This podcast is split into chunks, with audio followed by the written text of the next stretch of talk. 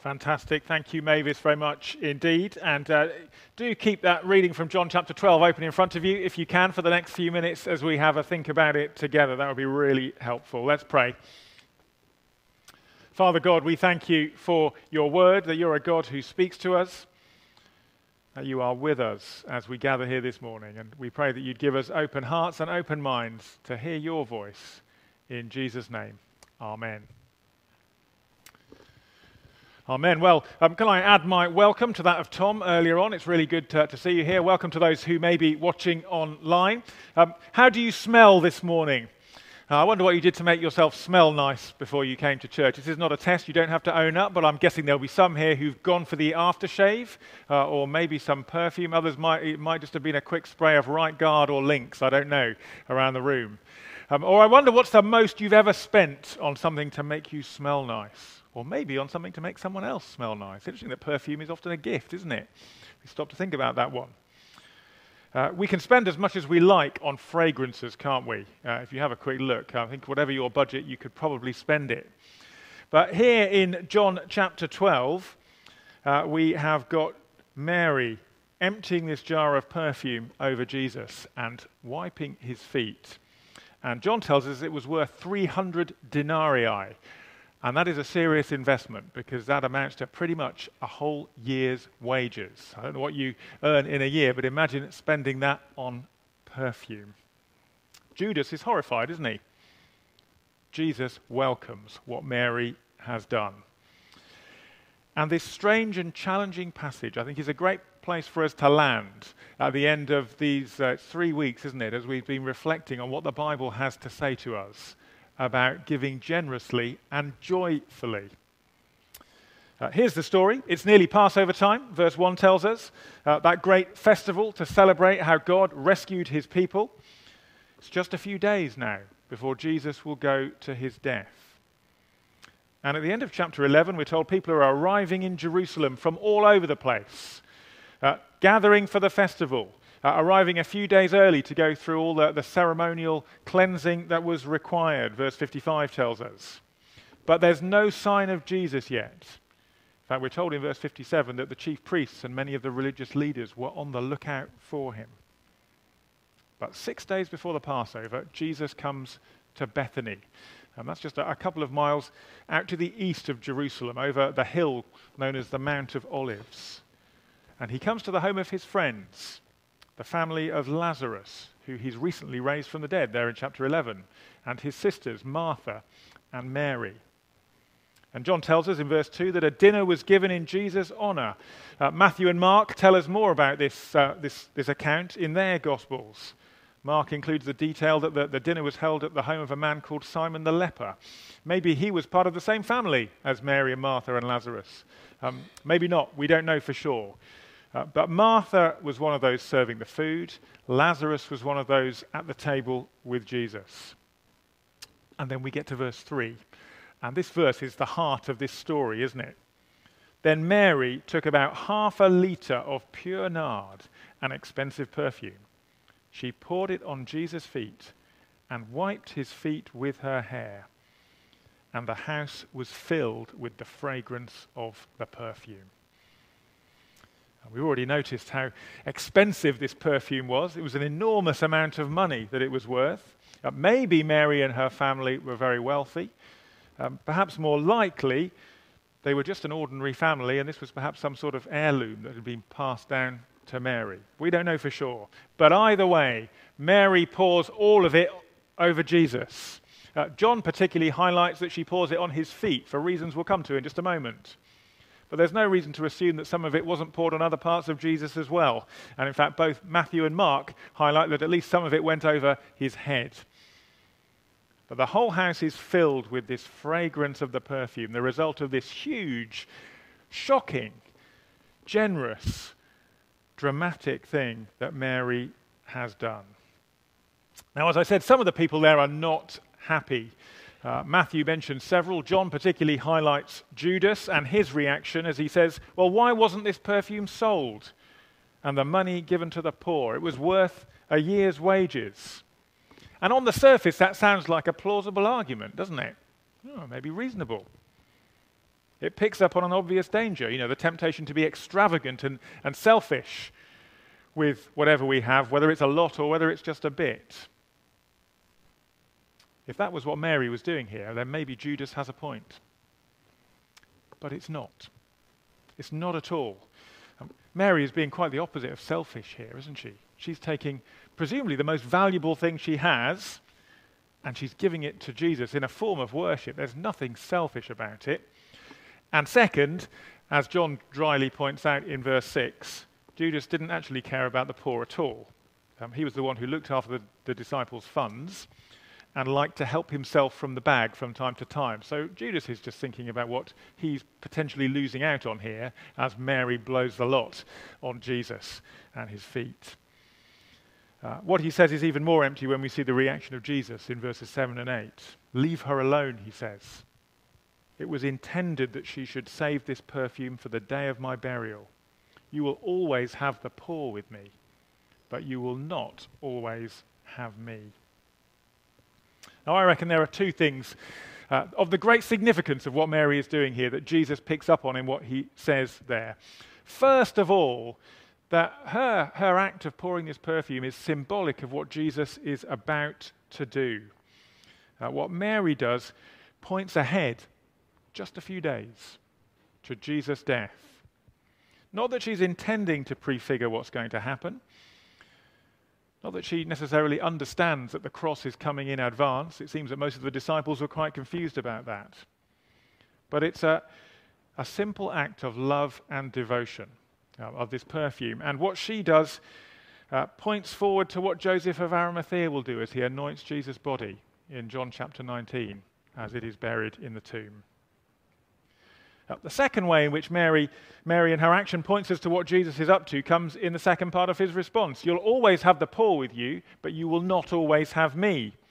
Uh, a reminder here that caring for the poor, that generosity and love to those who are in need, who have less, is it's, it's, always a continuing call and a responsibility for God's people. That's true right through the Bible. Start in the Old Testament law, and there is a call to care for those who have need. Um, what Mary is doing here in no way takes away from that. Judas is wrong. Her actions are right and generous and beautiful. Because soon Jesus will be gone. The work of the poor, of caring for the poor, will continue. But there is nothing more appropriate than to honor him while he is present here, as he says. Now, of course, what Jesus does say here would be hugely arrogant if you or I were to say it. Or, in fact, if anyone other than Jesus were to say it. Do not give to the poor, uh, don't give this to the poor, take this opportunity to lavish it on me. It would be hugely arrogant for Jesus to say that of himself, unless he really is who he has shown himself to be, who he's been explaining that he is over the last 11 chapters of the gospel. For example, back in chapter 5, verse 23, where he says, All may honor the Son as they honor the Father. Whoever does not honor the Son does not honor the Father. If this is who Jesus is, then yes, you're right, Mary. Pour out your love and devotion on him. That's the best thing you could do. And so, in all of these things, Mary is a great example to us, uh, just as she was when she sat to learn at Jesus' feet in that other famous passage in Luke's Gospel, uh, just as she is in her response of faith when her brother Lazarus dies in John chapter 11. Um, it's worth noticing two contrasts in particular that come out of this passage. Um, first of all, the contrast between Mary and the Pharisees and chief priests uh, those people who were the religious leaders of their day. Um, throughout the gospel, they've gradually become more and more aware of what Jesus is up to. And after the resurrection of Lazarus, they've had enough. If you just glance back a few verses, uh, chapter 11, verse 53, we're told, So from that day onwards, they plotted to take Jesus' life.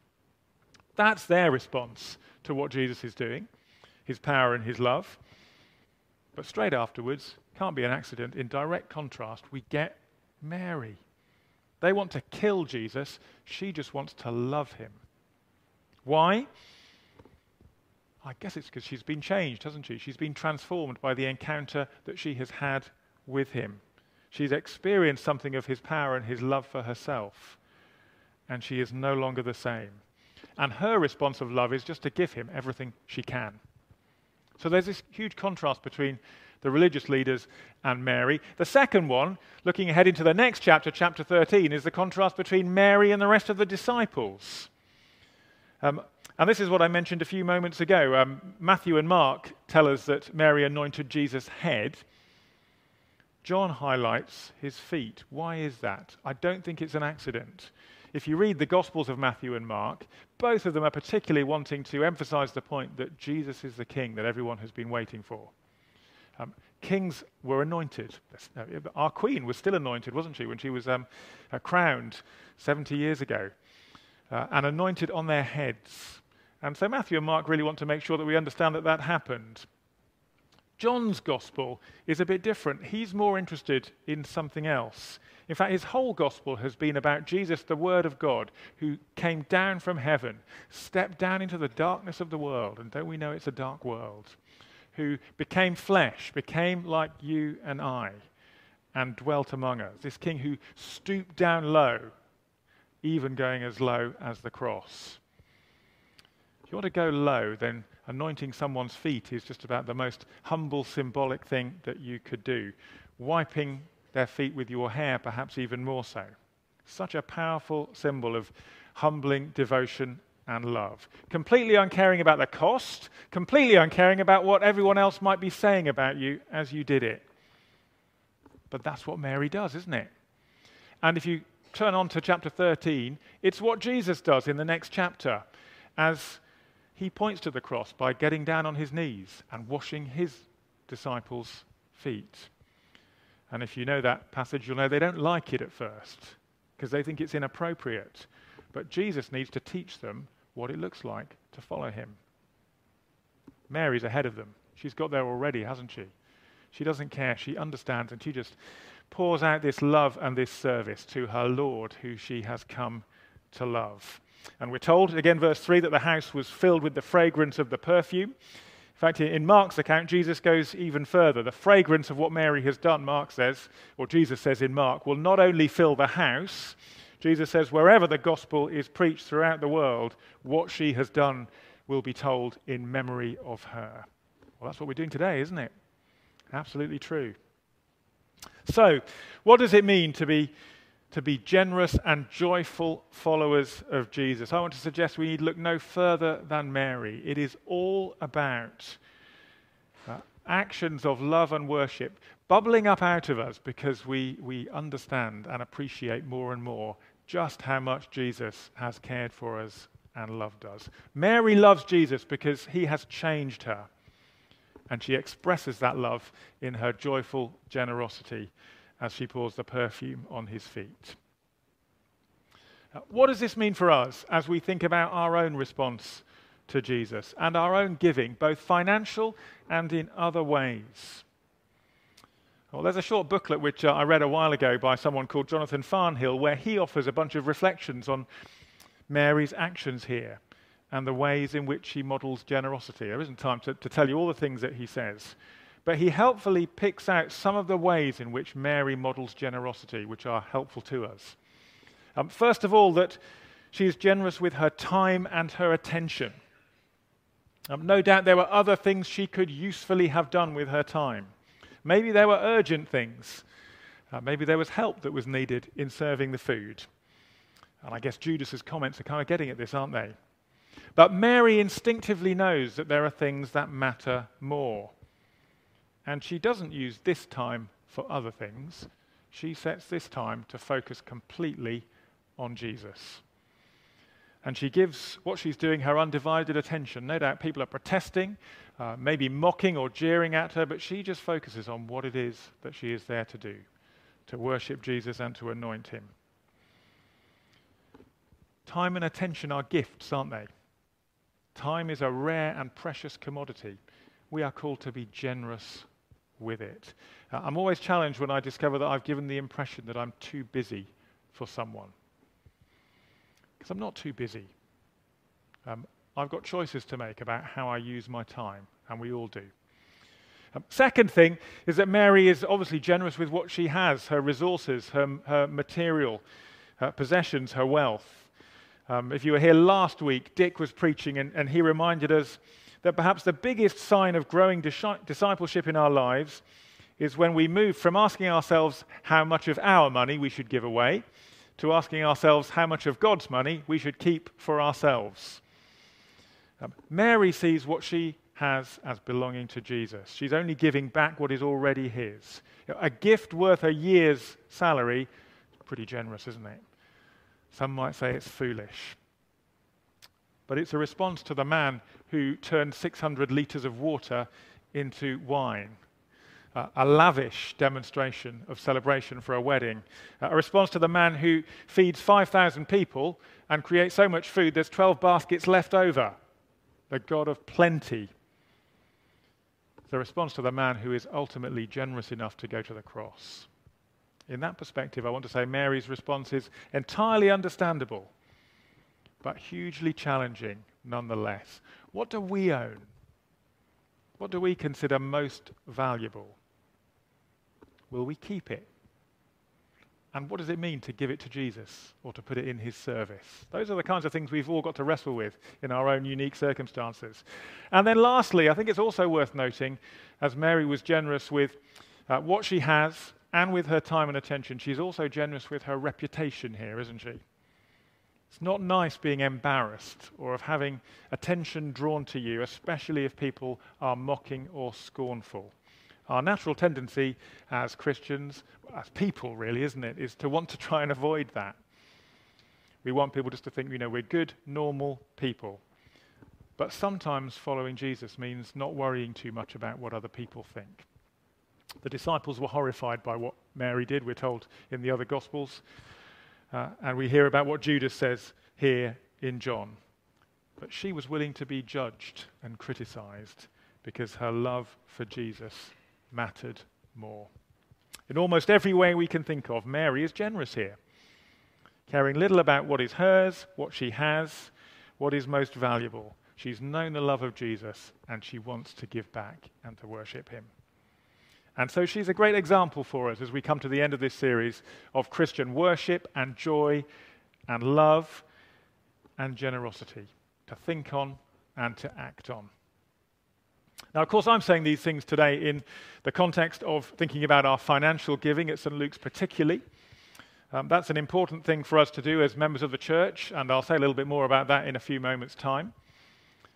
But I want to just focus for a moment as I close on this thought that it also goes deeper than that. Because Mary's generosity really only highlights more the generosity of Jesus, her Lord. It's his love that she's responding to in what she does here. The source of her generosity is her love for the one who loved her first and honored her first, the same one who has loved us and called us to be his people. How do we respond to him? Let's just be quiet and pray for a moment.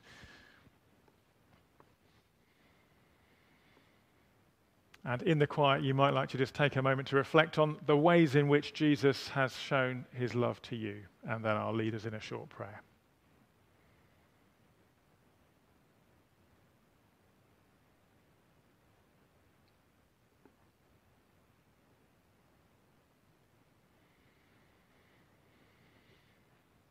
We thank you, Lord Jesus, that as you step down into your world, everything about your coming was about demonstrating your kindness and your love as you called people to yourself. Thank you that you have poured out your love on us as Mary poured out that perfume on your feet. Lord, we pray that you would continue to be at work in us, changing us as you changed Mary that we might live lives of gratitude and of joy as we follow you. In your name we pray. Amen.